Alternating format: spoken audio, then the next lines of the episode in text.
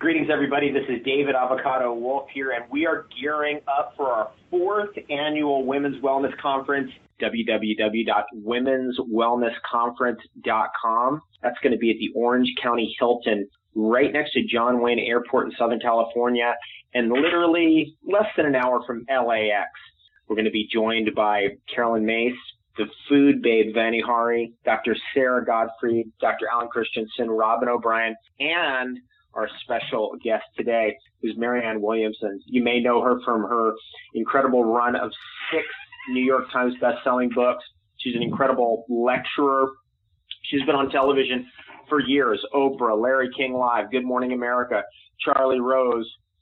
With no further ado, I want to introduce really an incredible philanthropist, an incredible voice in our world today, Marianne Williamson. How are you doing? Oh, I'm fine, thank you, David. How are you? I'm actually having the best day ever today. Great. so, so it's going good. I wanted to ask you. Eh, we're going to get caught up on you know your latest work, but I want to talk about what's going on with with the internet, social media. It, seemingly, it seems like we're getting more connected, but in other ways, we're getting more disconnected. Right? We're connected, way more connected with people living 5,000 miles away from us than we are with our neighbor. I want to talk about connection a little bit and your thoughts on where we stand in the midst of all our technology. Well, you're right. I mean, there are many ways that the internet does connect us with others and give us a greater capacity to do so. The internet is like any other material phenomenon. Its use is dictated by the purpose we ascribe to it in our own minds. So when our intention is to connect and our goal is deeper connection, then the internet is an extraordinary tool in doing that. But when we do not have a conscious intent to connect, or even when we have a, as some people do, a conscious intention to be destructive or to disconnect, then the internet is also a powerful tool for that. So it's really not about the internet. It's about human consciousness and what we, how we seek to use it, either to create or to destroy. It's like the technology seems to amplify our exactly. Yeah, it's a magnifier. That's exactly right. And that's why it's taking us more quickly in more di- in one direction or the other. The human race is either rushing towards destruction, self-destruction, or the human race is rushing towards enlightenment.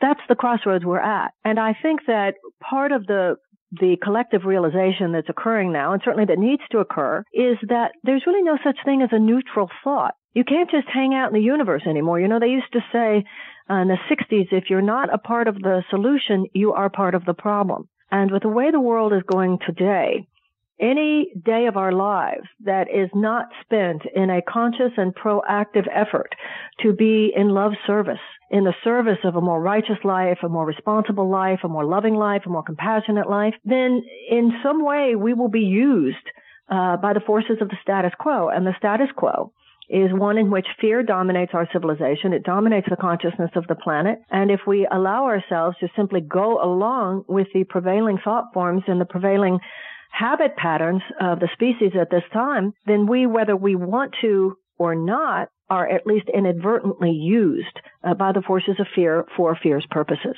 I remember in Return to Love, you talked about fear is really the root of all evil. I, I just had a friend in town here um, who come up with her family, and they run a, a small cafe in Texas, and it's it's kind of an avant-garde cafe. It's not the normal um, coffee house, and they've got a lot of different things on the menu. And she was just remarking to me how everybody in the local community there who doesn't, who's not familiar with what they're doing and kind of wanders in for the first time is just, they're just in fear about everything. Oh no, I can't have that. No, I can't have that. No, no, no. What's this? Oh, I don't think I can do that. What is the deal with fear? So rampant.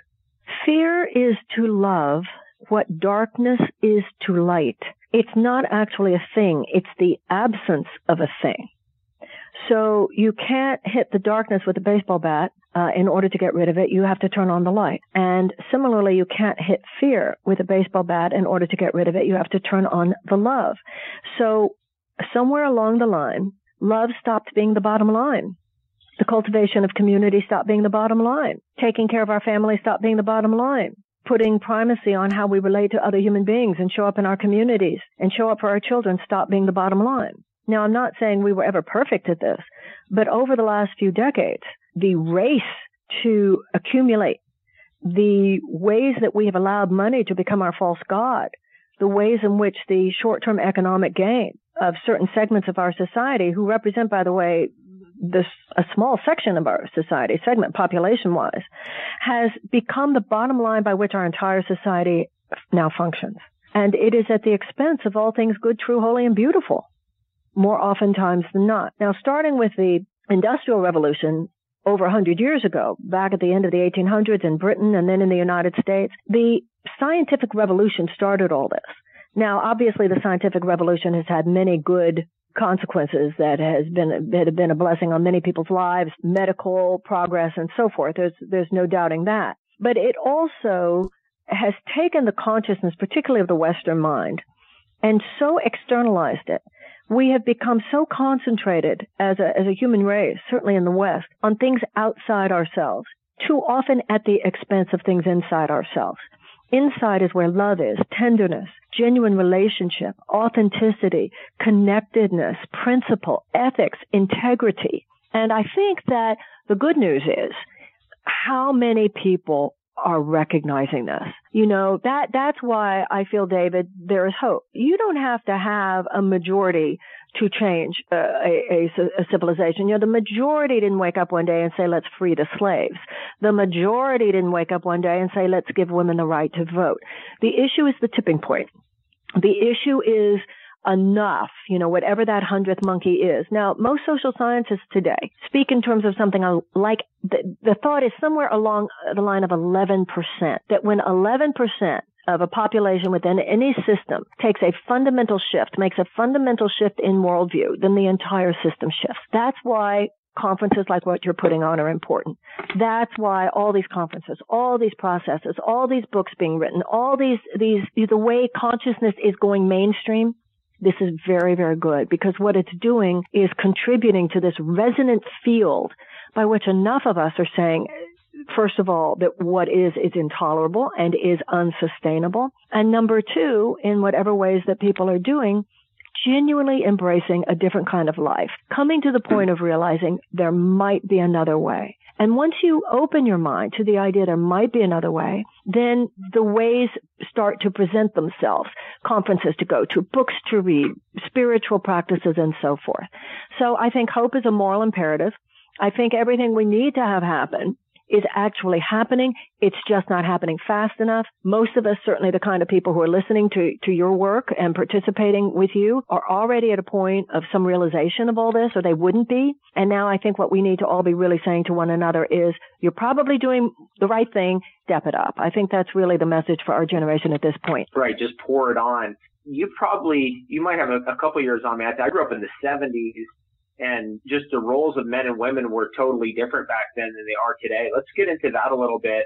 Like, for example, uh, the women I know in my life work harder than the women I, I knew back when I was a kid. It just feels that way. They work harder. They do more. They're, they're actually more capable in a lot of different ways because they have more skills.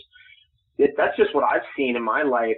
How is the change in women's roles in the world and men's too? Where are we headed with that, especially its impact on in, intimate relationships between men and women?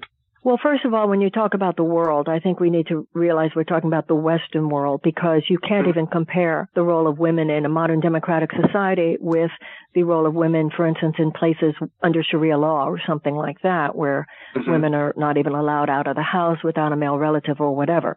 But if you're talking about our civilization and the role of women, I wrote a blog that people can find um, on Marianne.com, and it's it's called Honoring Athena embracing Aphrodite. Athena is the Greek goddess of achievement. Uh, she's about achievement. She's about getting things done. Many wonderful things that women certainly uh, embrace in a modern society. That so many uh, glass ceilings have been broken through, so many barriers have come down. Obviously, we still have some work to do, but you can't even compare what used to be possible. All that's great. However, I think women are also coming to realize Athena is a virgin goddess. So there is another goddess named Aphrodite, and Aphrodite is the goddess of love and pleasure and romance. Now, the thing with goddesses and gods is that they're psychic vortexes. You can hold as many within yourself as you wish, and we're willing to have in life whatever we're willing to be. The problem is that we have allowed Athena in too many cases to take over our lives. And we hunger women hunger for Aphrodite, but too many women feel now that we are achieving or having success at work or trying to have success at work in too many cases at the expense of Aphrodite. Now there are external reasons for this. Social, economic, political, absolutely.